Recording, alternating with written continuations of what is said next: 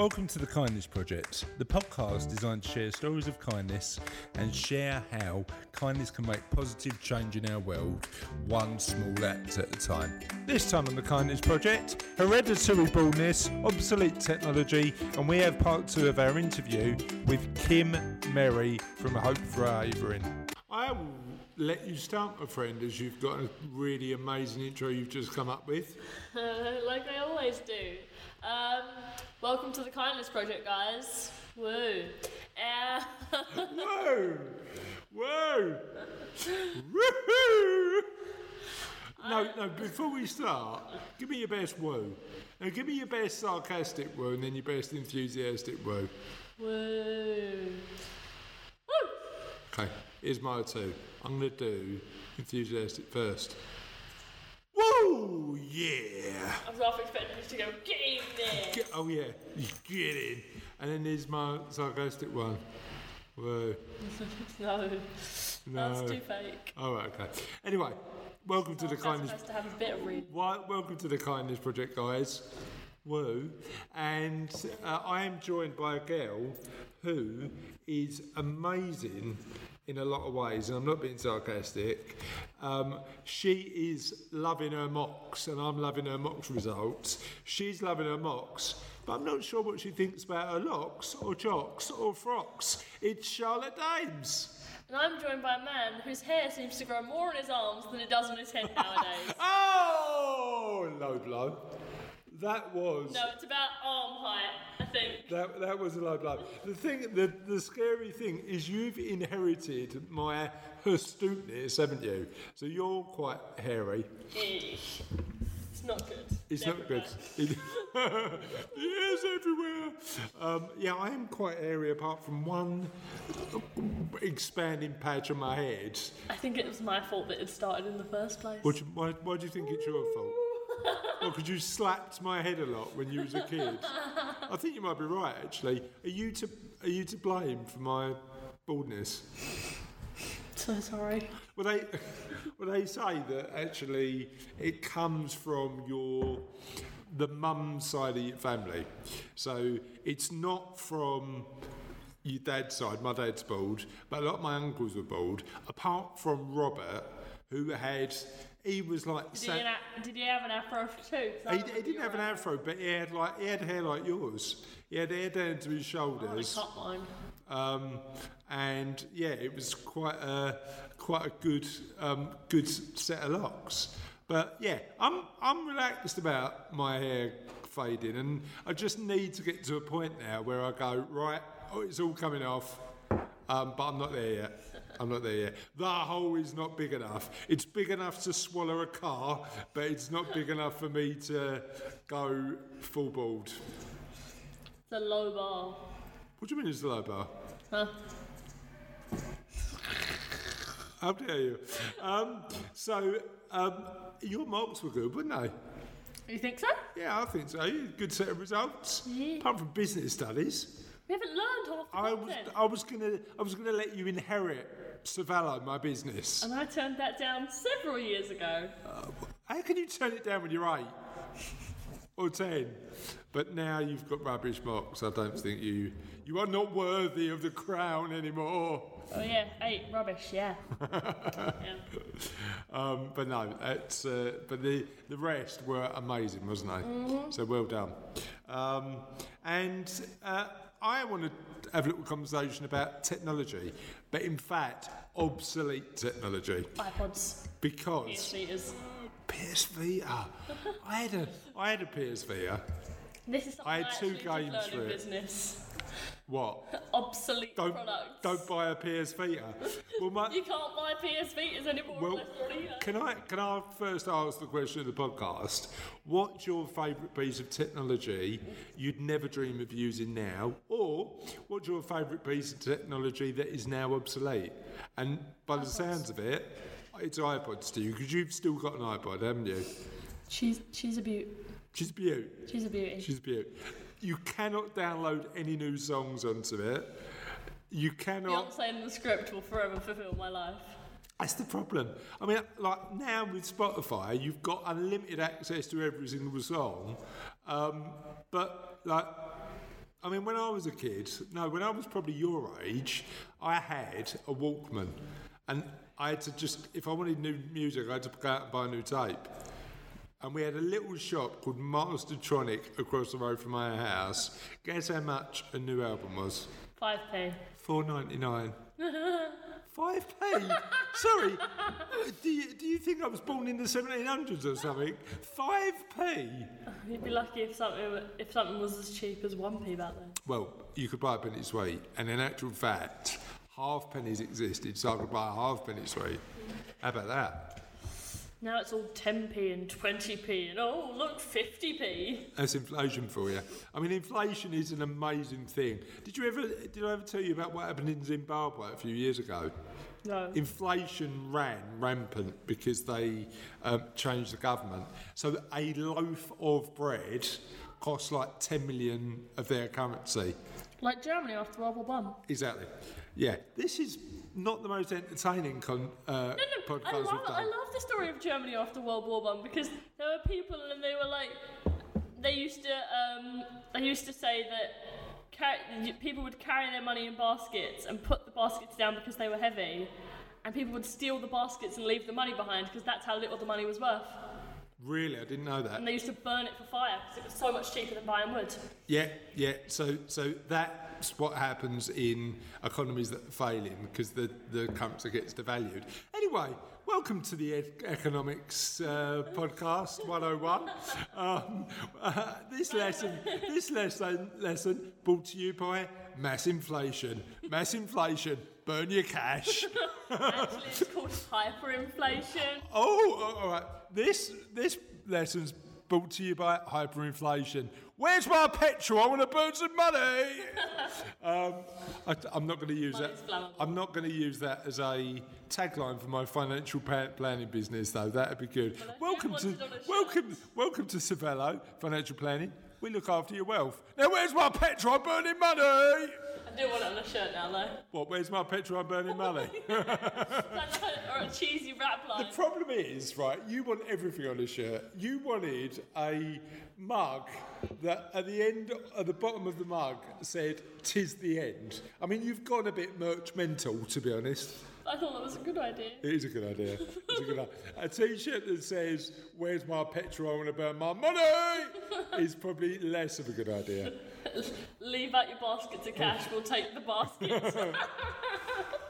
Oh, welcome to Hyperinflation 101. Anyway, so talking about how to build with bricks of cash. I didn't realise we were going to go on such a weird, economically related tangent. I know loads about the hyperinflation in Germany, because it was like, yeah, this might come up, and it never came up, and I was like... Tell us a little bit more about the hyperinflation in Germany then. Like I said, they used to give their children blocks of money instead of buying them toys, because it was just cheaper for them to build stacks of money than to actually get them like building blocks.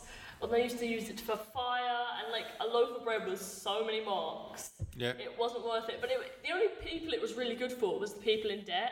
Like, I feel bad for the old age pensioners whose money was just gone. So they just completely replaced the currency. Yeah. And got all the money was obsolete. Obsolete. There we go. German money.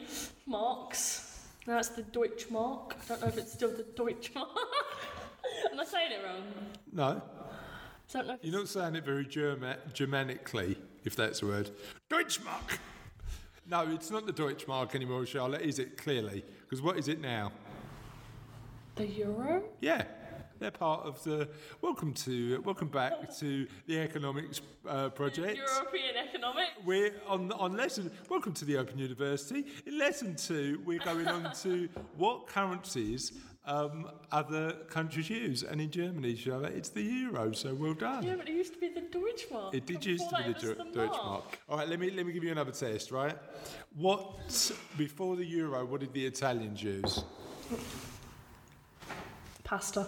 No, that is vaguely racist. Vaguely offensive. Of course they didn't use pasta. It was pizza. No, it was lira. They used lira. I thought that was like... What did the French use? And don't say snails. That'd be offensive. Can you imagine Don't say snails. One snail, two snail. Don't say baguettes. All right? Do not say baguette. I'm thinking back to a time when people just used to use stones as currency.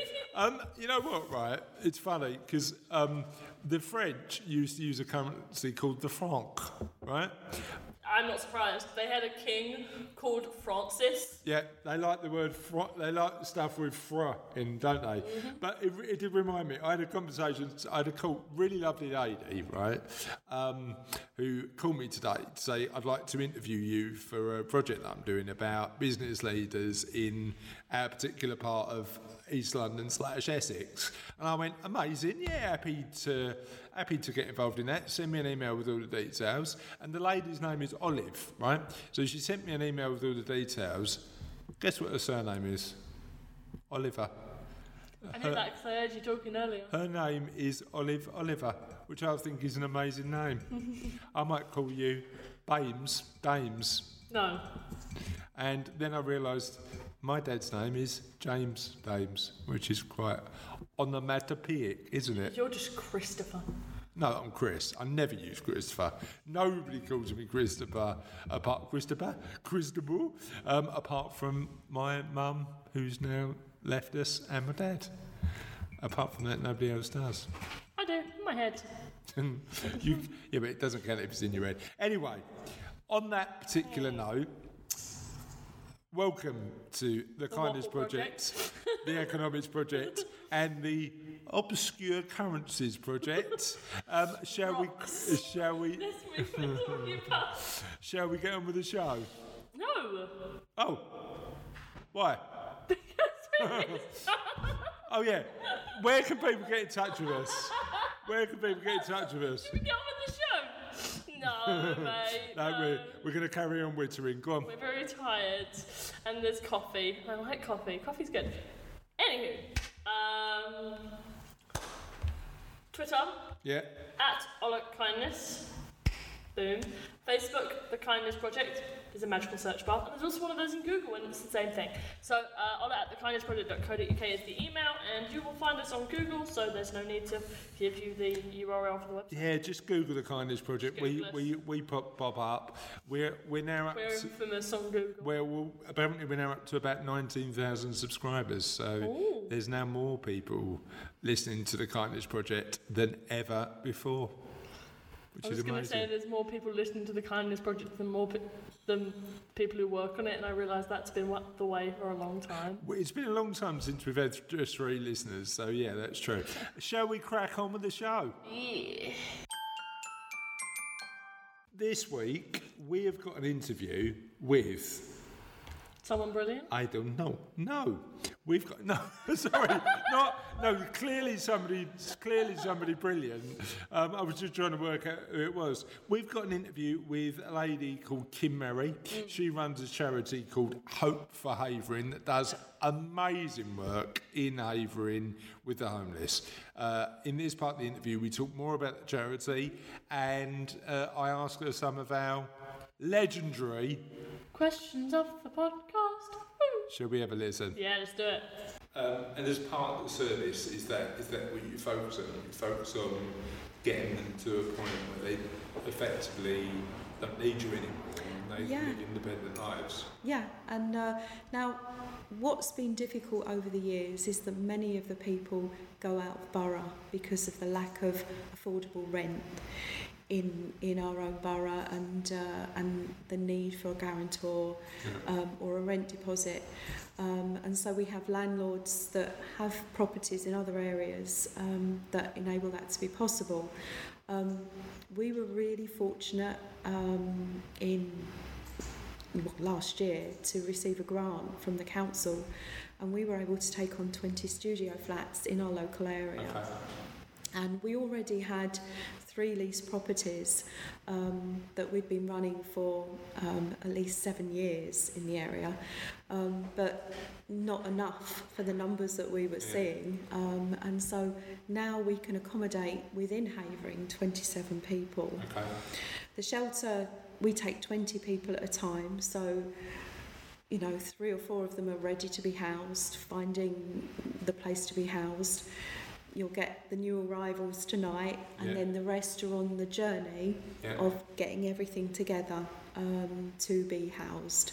And we're working very effectively with the council. If they're in the shelter, they're not usually eligible for council housing, so they are totally reliant on our support to link them with landlords who are suitable for them. Yeah. So havering's not, particularly if you've considered it just in isolation, is not known for having a big homelessness issue. And when we met, I was actually quite surprised that the charity existed in Havering. Yeah. You don't perceive that Havering has a challenge with homelessness. Now that's completely on my ignorance, right? Okay. Help me understand what the challenge we face, because it sounds like there's demand, certainly demand big, for the service, and it's increasing.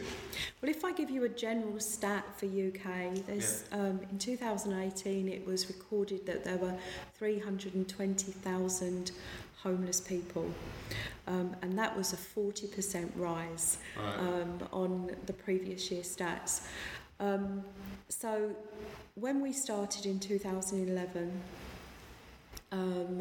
basically we opened our doors on the 1st of November and one person came, and in fact the guy who came offered to help us, and it was really, really lovely. But I said to him, just bring your mates. Okay. Tell them that we're okay, and at the time it was a pack and go shelter, which meant that every night we turned up at a new church, took things out of our minibus, obviously bedding and mattresses, and set up a shelter. Every night the same, and basically the people I knew who were homeless were too either embarrassed or had certain perceptions of what a shelter would be like. So he went and spread the message by, I don't know, middle of December, we had 15 people in the shelter who were in need of help and who'd been either referred by the Salvation Army, by word of mouth, by the YMCA as people presented themselves, because it's a very obvious building, by libraries even. So we were getting the word out, and there were 15 people from Havering in the shelter.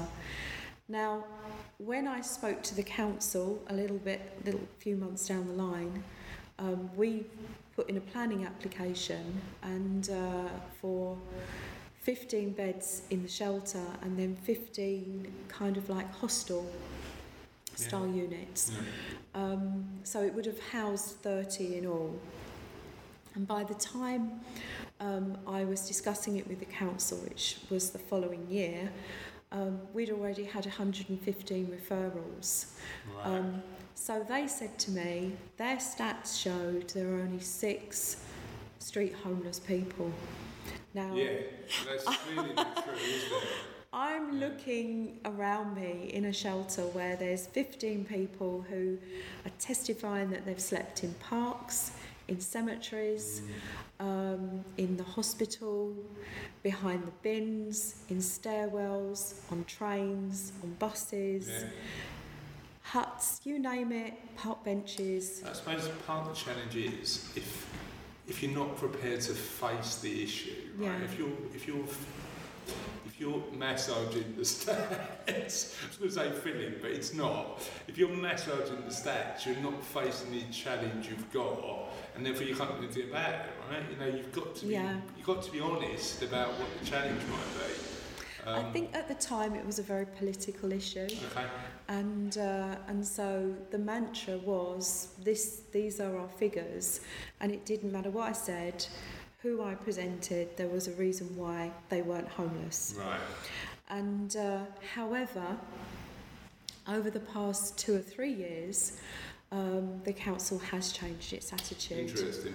Really, really strongly, and I would say, well, for a start, our numbers increased to 20, then to 25, and then up to December 2019, we could take 30 in our shelter. We were having to take 30. because of the numbers of referrals. Is the ambition to increase that estate? Not really to increase the capacity. Okay. It would be to increase the move-on accommodation. And we've now got a permanent night shelter, and that happened in January 2019. Where's the shelter? It's at Atlanta Boulevard in Romford, opposite Lidl. So it's above some offices, and we got the planning because the council was in support of us. Good. And so we had 30 in our shelter, and it was recognised, because there's rough sleeping strategy meetings and things, that there were 30 other people sleeping outside.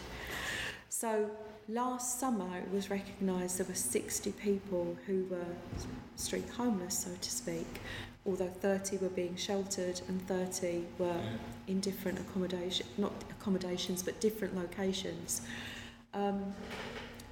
We're very proud to have worked in conjunction with the council, because whilst they gave us a grant to increase our capacity to house people and support them, they also employed a worker who strategically key worked some of the most hard to reach people, and I think achieved her goal of accommodating every single person that she could.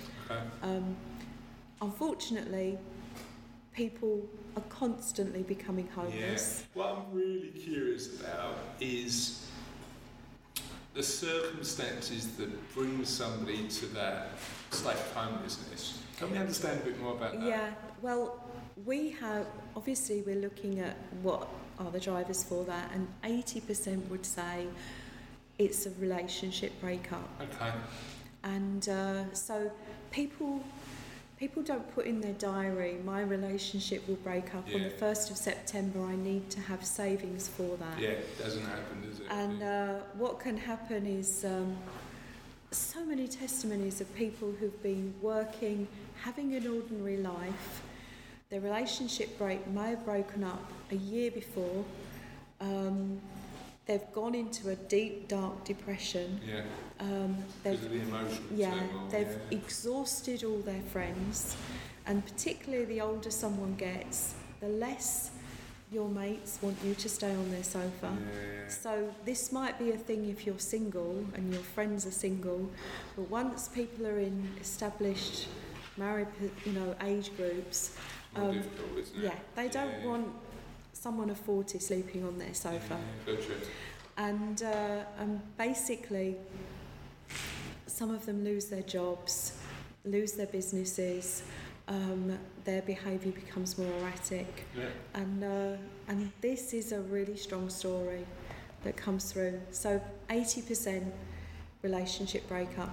Now for me, that's where we need to start. And one of the things that we have developed in the charity is a code of how to communicate. I'm a communication therapist by trade or by profession. For, all my life I've been working, helping children communicate, helping young adults, people with learning difficulties or autism, and because it's a communication breakdown, it's if we can help people communicate well with each other, then the relationships won't break down in the same way. So what sort of skills do you Well, one of the things, I didn't write the code, it was Luke Spicer, who was the first night shelter coordinator. And he wrote 12 sort of, not lessons, but like phrases. And one of them is, we speak with bricks, not stones. And so that's the most powerful one for me, in that the words we use are to encourage and to build up, not to knock down. Okay. And another one is, we are bridge builders, not bridge burners. And we seek to build relationships that last. And when people come into the shelter, they say, I'm not going to speak to anyone. I don't want to know anyone. I've had enough. And that's the best way. I'm not going to get into trouble if I don't talk to anyone. And we say it's like a family. Yeah. And in the shelter, people come in not knowing anyone, feeling very ashamed, Sometimes. Psychologically, if you've gone through trauma where somebody's let you down, I'd imagine it's difficult to trust again, isn't it? Yeah, and they absolutely vow that they're not going to talk to anyone. It's really hard not to talk to anyone when there's really smiling volunteers, when the other guests in the shelter are welcoming them, saying, do you want a game of pool? Yeah. Do you want a cup of tea? Yeah. Let's play some cards. Social animals, right? Yeah. You can't resist it. Yeah. And for the first time, they'll be with people who understand. So not all the volunteers have been through homelessness, but they understand what life brings. And they're not to there to judge you, and they're there to make you feel that you can rest and relax after a hard day of trying to sort out the frustrations of trying to sort out your situation. The other guests certainly can understand all the different things that might have happened, and the fear. Sometimes people are frightened of moving on to the next stage. They really, really like the shelter. And because there's no... It's community, isn't it? It's community. They've never felt so happy in that community, and we encourage people to stay connected. Certainly the people in our Thrive accommodation, they come back and volunteer. They're in clusters of houses, and so that they can communicate. And they understand each other. Instead of putting 6 different people into an HMO who have no connection, they are part of the Hope4Havering family, with the Hope4Havering ethos and values and everything that we're about. So, Kim, I'm going to give you a magic wand, right? You've got this magic wand, and you can change one thing, but just one, about how homelessness is perceived, or the situation of homelessness in the UK. You can change anything, but it's got to be really super specific. What would you choose? I would choose to educate children on the importance of relationship. Okay. And because at the end of the day, if they know how to communicate with each other and really understand what family is about and what friendship's about, and that this is the ultimate goal that will bring satisfaction in their lives, and that the educators understand this and the parents understand this, then our society would be a lot different. Okay, that's interesting. It wasn't what I was expecting, actually, but it was more of a sort of tackle the root cause of some of these challenges that come up. Okay, cool. And tell me about what the future holds for Hope4Havering. Well, we've been running for 4 or 5 years, a transformation program where people with addictions... we take 6 men at a time, and we have a house in Upminster where we run a programme for 18 months. And I'd really like to see that we are there for a long time, and that people know that if they've got partners or children who are struggling with addiction, that there's help out there for them, and that it's going to be there for a long time. So our main goal is to buy that property and to be there for a long time, so that people know where we are. And it's heartbreaking when you speak to mothers or fathers who say they don't know what to do anymore. They don't want to make their son or daughter, in this case it will be a son, homeless, but they can't cope, and because their life's gone out of control.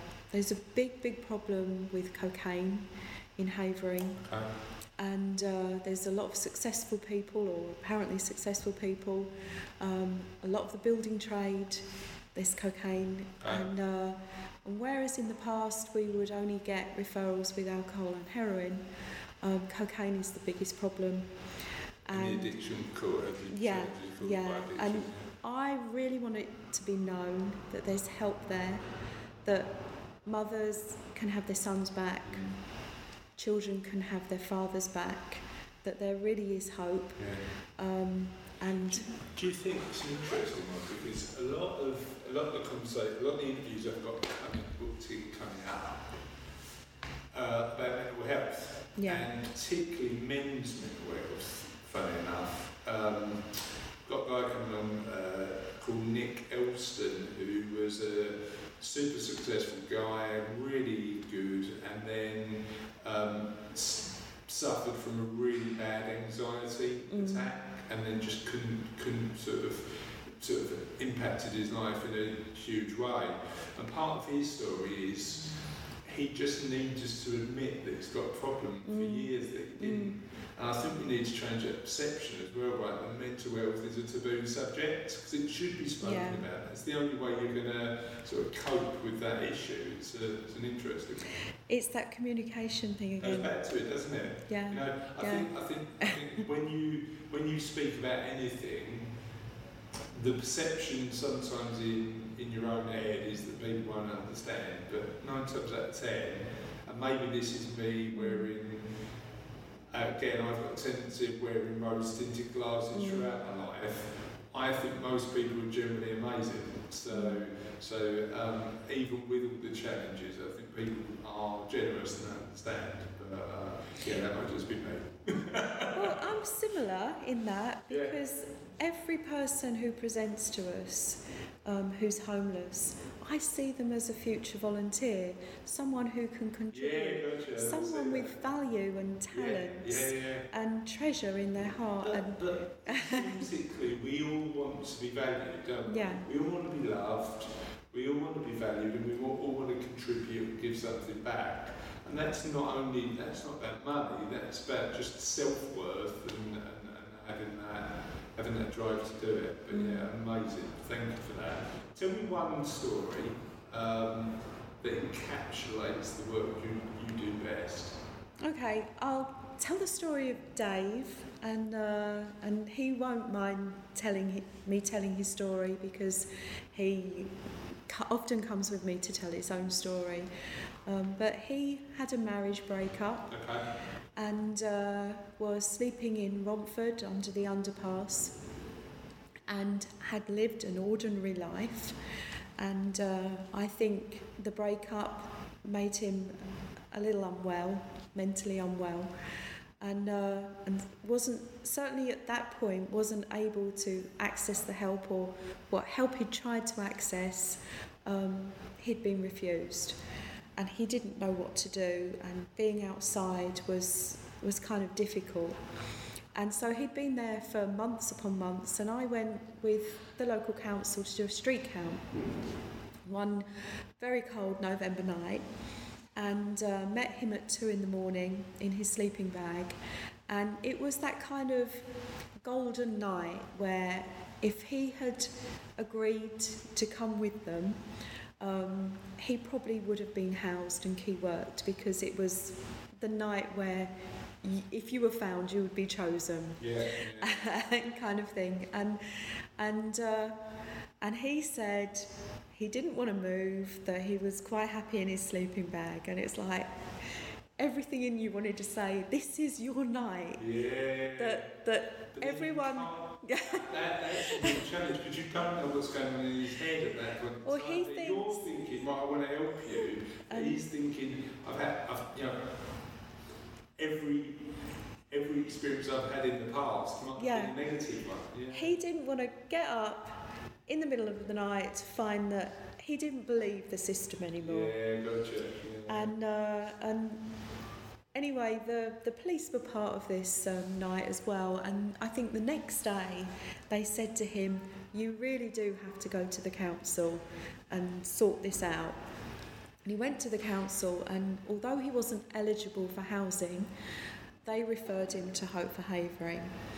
And he came, and basically he didn't know that our service existed, that he could have been tucked up in a warm bed for months and months. And had he been on the street? At least 4 months. Okay. And just feeling more and more hopeless. It didn't take long for us to offer him our own accommodation in one of our Thrive community houses. And he grasped it with open hands, yeah. And lived in one of those properties, shared houses, and as time went on became kind of like the father to a number of people, yeah. Yeah. Because we're quite keen to mix the age groups so that it doesn't become all older people or all young people. Yeah. And does that go back to that family dynamic? Yeah, and also because the younger people keep the older people alive, yeah, and the older people steady the younger people. You know what? It's funny you said that. I'm going to go off on a bit of a tangent, Charlotte and I have spoken about the podcast a couple of times. There was an amazing show on last year, and I'm not a big TV watcher, but it shows that I really, really enjoy it. And it was called Old People's Home for Four-Year-Olds. Did you watch it? And it was about effectively having a nursery and an old people's home in the same place. Oh, wow. And it was amazing because the four-year-olds learned loads from the older people, but these older people really benefited from being surrounded by kids with like all their excitement and inspiration and love of life, and it was weird because there were some really great friendships that developed between the kids and the older people. The most interesting thing was they did some health checks at the start of the show, and then after the 8 weeks, did some health checks after. And the older people were actually fitter and healthier after this experience, not only mentally but physically. Amazing, absolutely loved it. So that dynamic is an interesting one. Yeah, very much so. He's gone on to live in his own studio flat, okay. and he's been our driver for years, okay. And just volunteers now. Yeah, well, and he's driven and had the other younger guys as his workmates. Amazing. And everyone knows Dave. Yeah, gotcha. And gotcha. Such a good representative of our charity. Amazing, love it. So thank you for that. That's I always say this to our guests, but part of the reason I love doing these interviews is because I always come out of them smiling a bit more. You've made me happy today, Kim, but just by sharing some stories of hope. So I really appreciate that. However, one thing we do like to do on the podcast, and you've heard the nonsensical ramblings of Charlotte and I now. You know that every week we ask a random question of our audience. Okay. So I've got a few of our previous ones, and I'm just curious about what your answers would be. So, if you could be any character from one of your favourite books, who would you choose? Oh. Wow. I really don't know. For some reason, Miss Faversham keeps coming into my mind because but she was so mean. So maybe that's an alter ego. Maybe it's like just to experience that mindset. I don't know. Maybe that's the case. That was coming. Or these very extreme women, you know, or Scarlett O'Hara or something. You just make them move vicariously through their environment. What's the most inspiring movie you've ever seen?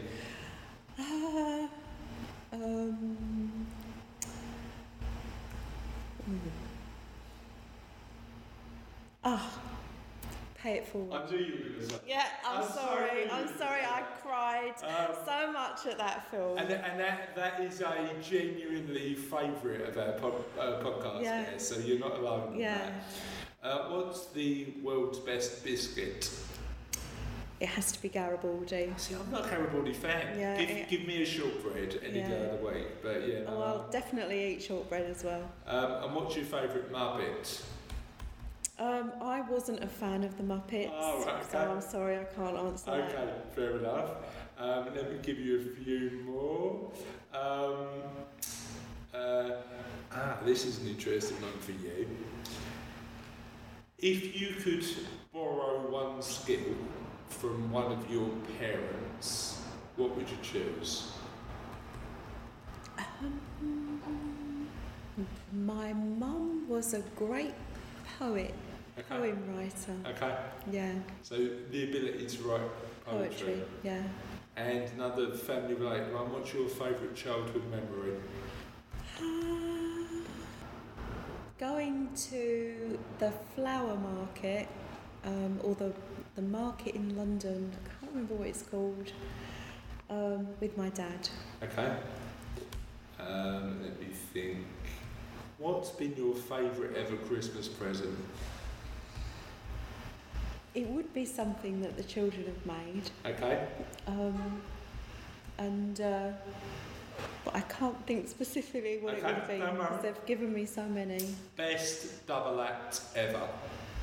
The word Morecambe and Wise come to mind. Okay, that's a really good choice.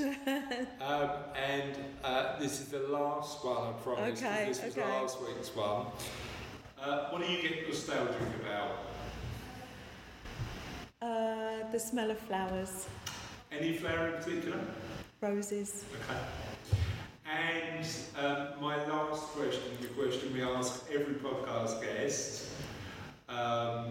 Where can people find out a little bit more about Hope4Havering? Okay. Don't ask that about every podcast. Yeah. Ask about okay. Hopeforhavering.org is amazing. Our website, and we're on Facebook and Instagram. Amazing. Thank you, Kim. Really enjoyed it. Thank you very much for having me. No worries. So that was Kim. What did you think, Kim? She was nice. She is a bit brilliant and does amazing work in our local community. Thanks, Kim. Thanks, Kim. Should we get on with the show? Let's go. 'Tis the...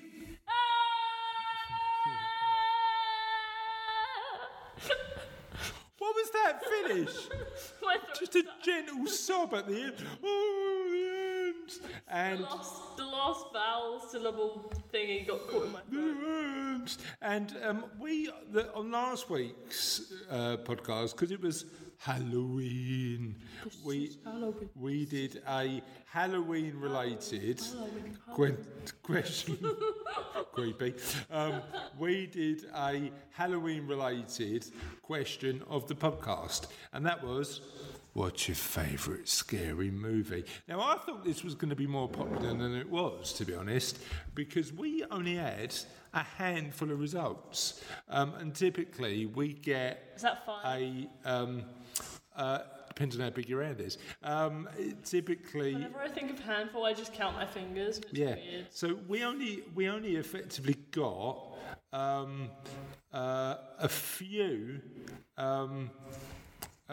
results. Now I can't find the results, but. What's your favourite scary movie? The Hole. The Hole. And that's a kid's scary movie, isn't it? I don't mean it's any less scary, God. What's so scary about it?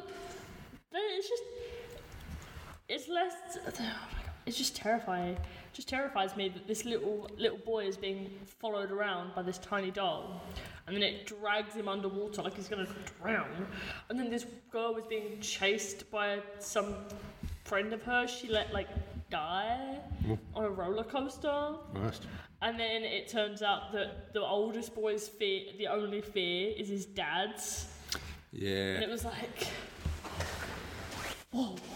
So these are the answers, right? John Cook, friend of the show, said it's joint between either the Witchfinder General or the original Halloween. Tamsin Caine said The Omen. Roberta White said Entity. Al McCann, who is now a friend of the show because he's been banging in so many answers. He said, right now, BBC Parliament scares the producers out of me. Good answer. Very good answer. We like that. Mandy Medlock said... Satire. The satire. You know what I'm loving at the minute? Sophie just... Every time somebody's sarcastic, she'll just stand and go, sarcasm. All right, you haven't got to point it out. The whole idea of sarcasm is that it's implied, not... explicit, but she's learning. She's only 7. She's learning to pick out sarcasm. Yeah. She's like a sarcasm machine. Sarcasm. Sarcasm alarm. Mandy Medlock said the original Friday the 13th, and Russell Daems, our esteemed editor, said hostile. And that, my friends, is the end of another podcast. Oh.